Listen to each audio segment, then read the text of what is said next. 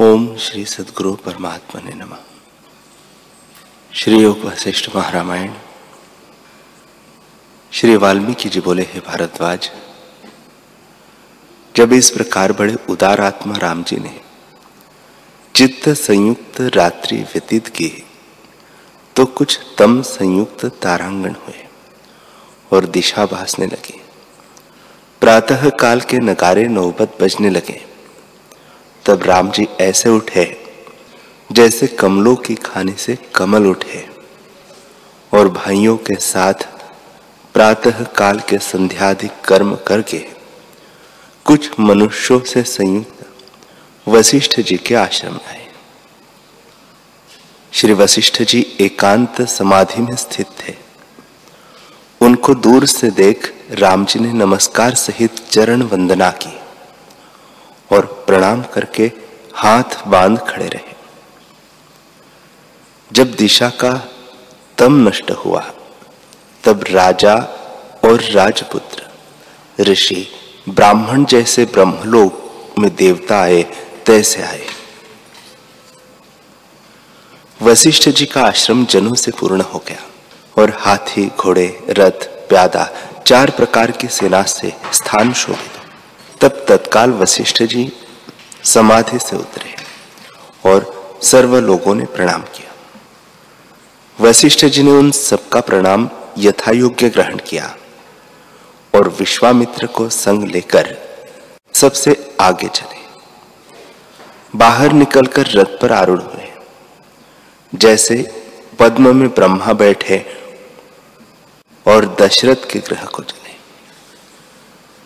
जैसे ब्रह्मा जी बड़ी सेना से वेष्टित इंद्रपुरी को आते हैं, तैसे ही वशिष्ठ जी बड़ी सेना से वेष्टित दशरथ के गृह आए और जो विस्तृत रमणीय सभा थी, उसमें प्रवेश किया। जैसे राजहंस कमलों में प्रवेश करे।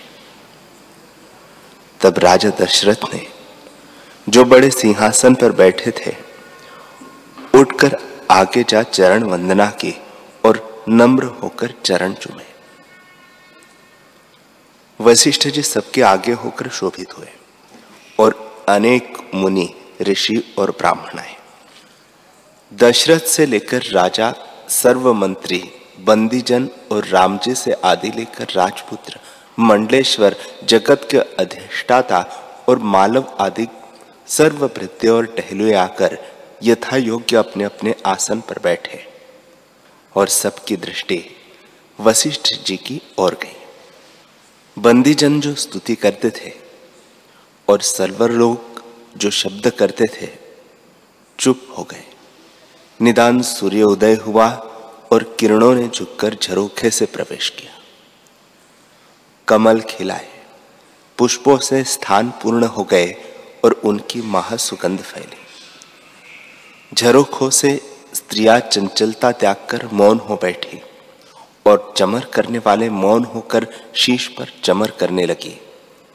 और सब वशिष्ठ जी की महासुंदर, कोमल, मधुर वाणी को स्मरण कर आपस में आश्चर्यवान होने लगे। तब आकाश से राजर्षि, सिद्ध, विद्याधर और मुनि आए और वशिष्ठ जी को प्रणाम किया। पर गंभीरता से मुख से न बोले और यथा योग्य आसन पर बैठ गए। पुष्पों की सुगंध युक्त वायु चली और अगर चंदन आदि की सभा में बड़ी सुगंध फैल गई। भौरे शब्द करते फिरते थे और कमलों को देखकर प्रसन्न होते थे।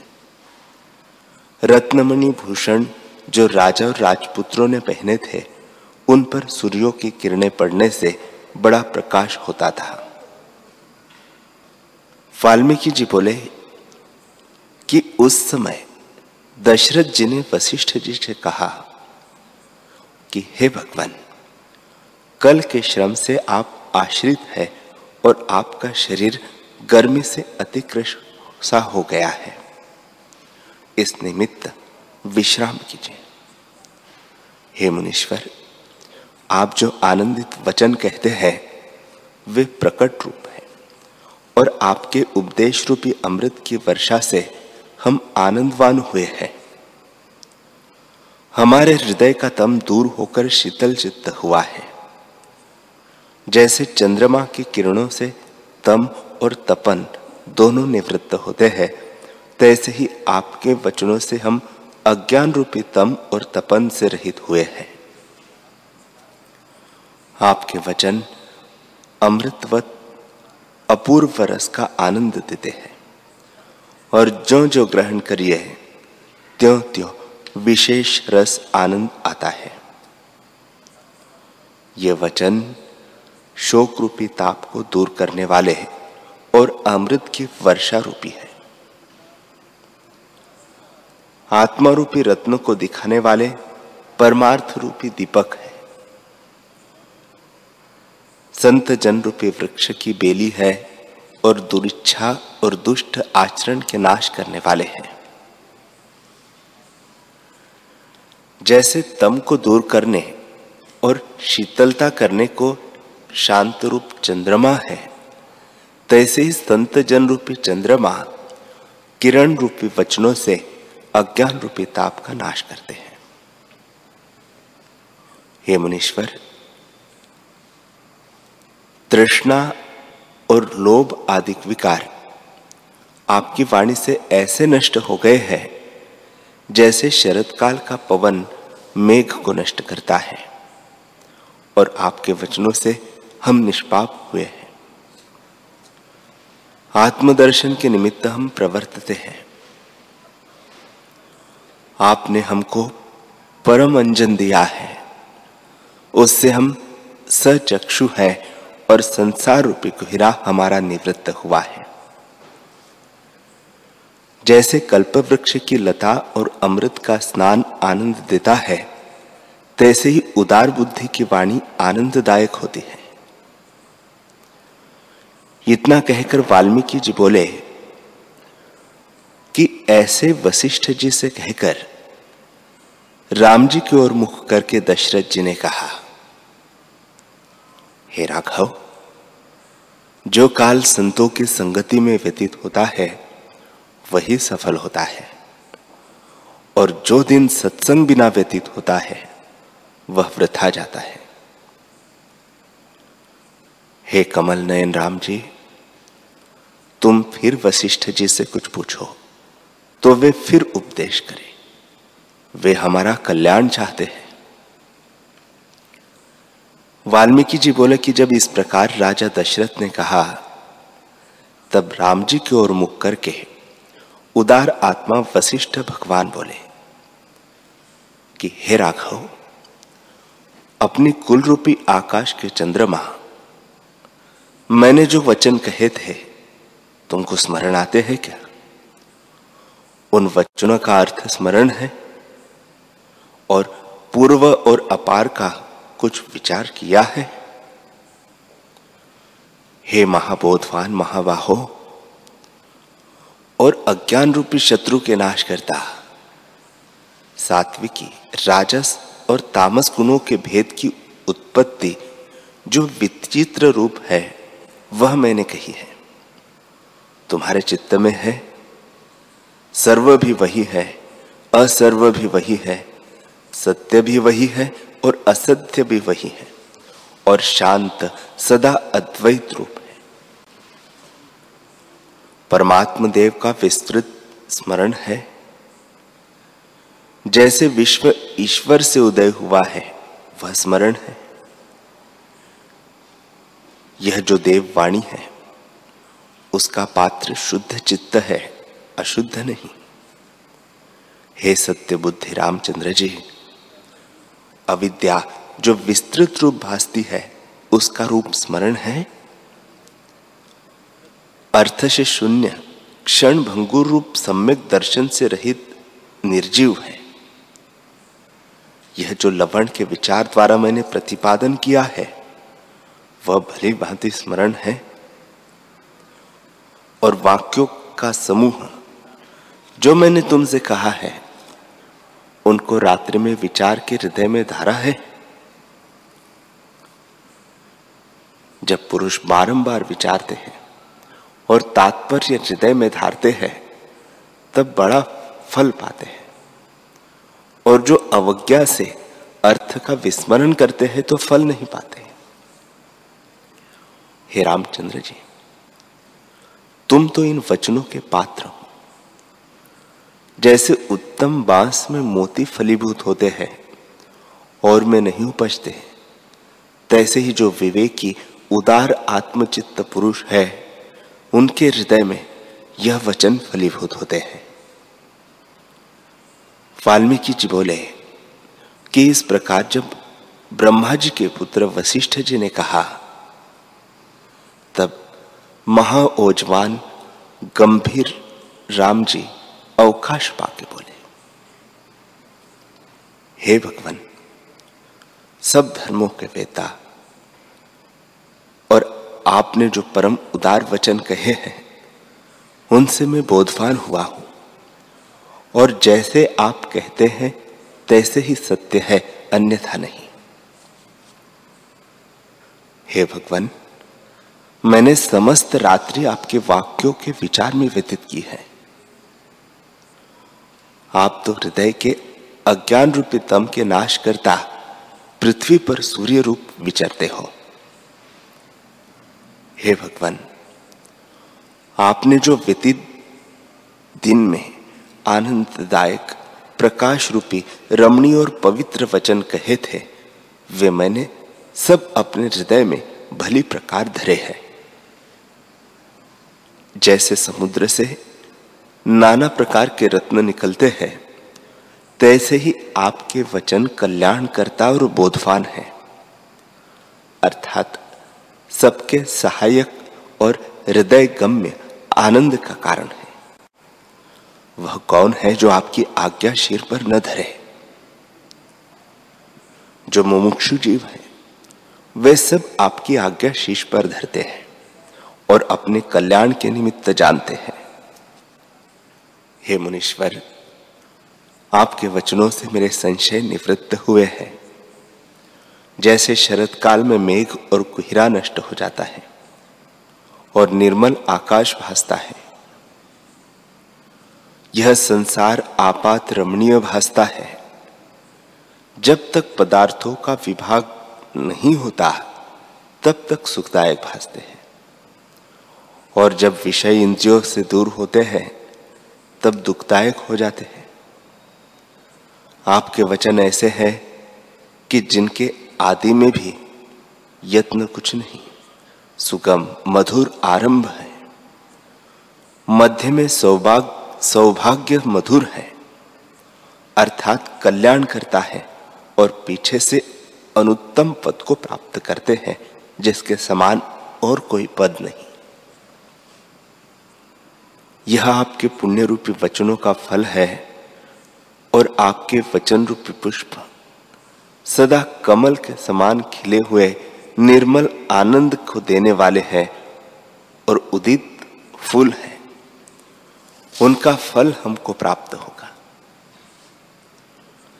सब शास्त्रों में जो पुण्य रूपी जल है, उसका यह समुद्र है। अब मैं निष्पाप हुआ हूँ। मुझको उपदेश करो। श्री वशिष्ठ जी बोले, हे सुंदर मूर्ति राम जी, यह सुंदर सिद्धांत जो उपशम प्रकरण है, उसे सुनो। तुम्हारे कल्याण के निमित्त मैं कहता हूँ,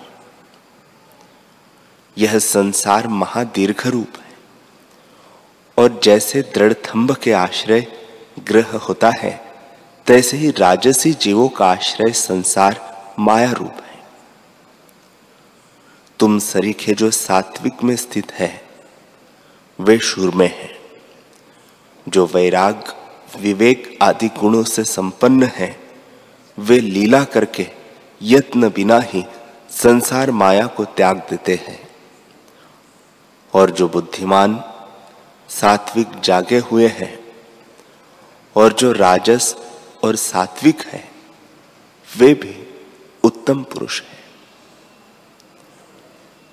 वे पुरुष जगत के पूर्व अपूर्व को विचारते हैं, जो संतजन और सच्छास्त्रों का संग करता है, उसके आचार पूर्वक में वे विचरते हैं और उससे ईश्वर परमात्मा के देखने की बुद्धि उन्हें उपजती है। और दीपकवत ज्ञान प्रकाश उपजता है। हे रामचंद्र जी, जब तक मनुष्य अपने विचार से अपना स्वरूप नहीं पहचानता, तब तक उसे ज्ञान प्राप्त नहीं होता। जो उत्तम कुल, निष्पाप, सात्विक, राजसी जीव है, उन्हीं को विचार उपजता है और उस विचार से वे अपने आप से आपको पाते हैं। वे दीर्घदर्शी संसार के जो नाना प्रकार के आरंभ है, उनको विचारते हैं और विचार द्वारा आत्मपद पाते हैं और परमानंद सुख में प्राप्त होते हैं। इससे तुम इसी को विचारो कि सत्य क्या है और असत्य क्या है। ऐसे विचार से असत्य का त्याग करो और सत्य का आश्रय करो। जो पदार्थ आदि में न हो और अंत में भी न रहे, उसे मध्य में भी असत्य जानिए। जो आदि, अंत, एक रस है उसको सत्य जानिए और जो आदि अंत में नाशरूप है, उसमें जिसको प्रीति है और उसके राग से जो रंजित है, वह मूढ़ पशु है। उसको विवेक का रंग नहीं लगता। मन ही उपजता है और मन ही बढ़ता है। सम्यक ज्ञान के उदय हुए मन निर्वाण हो जाता है। मन रूपी संसार है और आत्मसत्ता जो की त्यों है। राम जी ने पूछा, है ब्रह्मन, जो कुछ आप कहते हैं, वह मैंने जाना कि यह संसार मन रूप है और जरा मरण आदि विकार का पात्र भी मन ही है। उसके तरने का उपाय निश्चय करके आप हम सब रघुवंशियों के कुल के अज्ञान रूपी तम को, हृदय से दूर करने को आप ज्ञान के सूर्य है। श्री वशिष्ठ जी बोले, हे रामचंद्र जी, प्रथम तो जीव को विचार पूर्वक वैराग्य कहा है कि संतजनों का संग और सच्छास्त्रों से मन को निर्मल करे। जब मन को निर्मल करेगा, तब स्वजनता से संपन्न होगा और वैराग्य उपजेगा। जब वैराग्य प्राप्त होगा, तब अज्ञानवत गुरु के निकट जावेगा और जब वह उपदेश करेंगे, तब ध्यान, अर्चन आदि के क्रम से परम पद को प्राप्त होगा। जब निर्मल विचार उपजता है तब अपने आप को आपसे देखता है।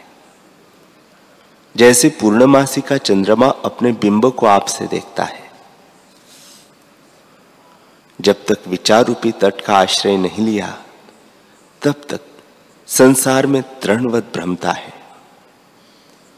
और जब विचार करके जो का त्यो वस्तु जानता है, तब सब दुख नष्ट हो जाते हैं। जैसे सोमजल के नीचे रेत जा रहती है। तैसे ही आधी पीड़ा उसकी निवृत्त हो जाती है। फिर उत्पन्न नहीं होती। जैसे जब तक स्वर्ण और राख मिली हुई है, तब तक सोनार संशय में रहता है। और जब सुवर्ण और राख भिन्न हो जाती है, तब संशय रहित स्वर्ण को प्रत्यक्ष देखता है और तभी निसंशय होता है। तैसे ही अज्ञानी जीवों को मोह उत्पन्न होता है और देह इंद्रियों से मिला हुआ संशय में रहता है।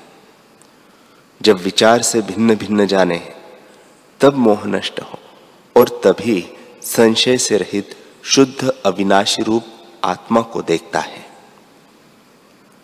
विचार किए मोह का अवसर नहीं रहता। जैसे अज्ञानी पुरुष चिंतामणि की कीमत नहीं जान सकता। जब उसको ज्ञान प्राप्त होता है, तब ज्यो का त्यो जानता है। और मोह संशय उसका निवृत्त हो जाता है। तैसे ही जीव जब तक आत्म तत्व को नहीं जानता, तब तक दुख का भागी होता है। और जब जो का त्यो जानता है, तब शुद्ध शांति को प्राप्त होता है। हे रामचंद्र जी, आत्मा देह से मिश्रित भासता है, पर वास्तव में कुछ मिश्रित नहीं। ऐसे अपने स्वरूप में शीघ्र ही स्थित हो जाओ। निर्मल स्वरूप जो आत्मा है, उसको रंचक मात्र भी देह से संबंध नहीं। जैसे सुवर्ण कीच में मिश्रित भासता है तो भी सुवर्ण को कीच का लेप नहीं, निर्लेप रहता है। तैसे ही जीव को देह से कुछ संबंध नहीं निर्लेप ही रहता है। आत्मा भिन्न है, देह भिन्न है। जैसे जल और कमल भिन्न रहते हैं। मैं ऊँची पूजा करके पुकारता हूँ। मेरा कहा मूर्ख नहीं मानते कि संकल्प से रहित होना परम कल्याण है। यही भावना हृदय में क्यों नहीं करते? जब तक जड़ धर्मी है, अर्थात विषय भोगों में आसक्त करता है, विषय भोगों में आस्था करता है और आत्म तत्व से शून्य रहता है, तब तक मूड रहता है। जब तक स्वरूप का प्रमाद है, तब तक हृदय से संसार का तम और किसी प्रकार दूर नहीं होता। चंद्रमा उदय हो और अग्नि का समूह हो। वह द्वादश सूर्य इकट्ठे उदय हो तो भी हृदय का तम किंचित मात्र भी दूर नहीं होता। और जब स्वरूप को जानकर आत्मा में स्थित हो, तब हृदय का तम नष्ट हो जाएगा। जैसे सूर्य के उदय हुए, जगत का अंधकार नष्ट हो जाता है। जब तक आत्मपद का बोध नहीं होता और भोगों में मन तद्रूप है, तब तक संसार समुद्र में बहे जाओगे और दुख का अंत न आवेगा। जैसे आकाश में धूली भासती है, परंतु आकाश को धूली का संबंध कुछ नहीं। और जैसे जल में कमल भासता है, परंतु जल से स्पर्श नहीं करता, सदा निर्लेप रहता है, तैसे ही आत्मा देह से मिश्रित भासता है, परंतु देह से आत्मा का कुछ स्पर्श नहीं। सदा विलक्षण रहता है। जैसे स्वर्ण, कीच और मल से अलेप रहता है। देह जड़ है, आत्मा उससे भिन्न है, और सुख दुख का अभिमान आत्मा में भासता है, वह ब्रह्मात्र असत्य रूप है। जैसे आकाश में दूसरा चंद्रमा और नीलता असत्य रूप है, तैसे ही आत्मा में सुख दुख आदि असत्य रूप है। सुख दुख देह को होता है। सबसे अतीत आत्मा में सुख दुख का अभाव है। यह ज्ञान करके कल्पित है। देह के नाश हुए आत्मा का नाश नहीं होता। इससे सुख दुख भी आत्मा में कोई नहीं। सर्वात्ममय शांत रूप। यह जो विस्तृत रूप जगत दृष्टि आता है, वह मायामय है। जैसे जल में तरंग और आकाश में तरवरे भासते हैं, तैसे ही आत्मा में जो जगत भासता है, सो आत्मा ही है। न एक है, न दो है, सब आभास है और मिथ्या दृष्टि से आकार भासते हैं। जैसे मणि का प्रकाश मणि से भिन्न नहीं, और जैसे अपनी छाया दृष्टि आती है, तैसे ही आत्मा का प्रकाश रूप जो जगत भासता है, वह ब्रह्म रूप है। मैं और हूँ, यह जगत और है, इस भ्रम को त्याग करो। विस्तृत रूप ब्रह्म घन सत्ता में और कोई कल्पना नहीं। जैसे जल में तरंग कुछ भिन्न वस्तु नहीं। जल रूप ही है। तैसे सर्वरूप आत्मा एक है, उसमें द्वितीय कल्पना कोई नहीं। जैसे अग्नि में बर्फ़ के कण के नहीं होते, तैसे ही ब्रह्म में दूसरी वस्तु कुछ नहीं। इससे अपने स्वरूप की आप ही भावना करो कि मैं चिन्मात्र रूप जगत जाल सब मेरा ही स्वरूप है और मैं ही विस्तृत रूप हूँ। जो कुछ है, वह देव ही है। न शोक है, न मोह है, न जन्म है, न देह है। ऐसे जानकर विगत ज्वर हो जाओ।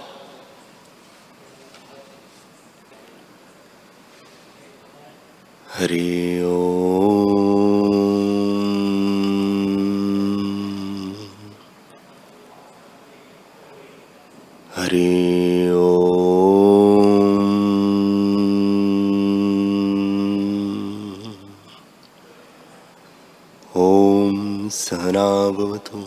सहनौ भुनक्तु सह वीर्यं करवावहे तेजस्वीनावधीतमस्तु। माँ विद्विषावहे। ओम शांति शांति शांति श्री सद्गुरुदेव भगवान की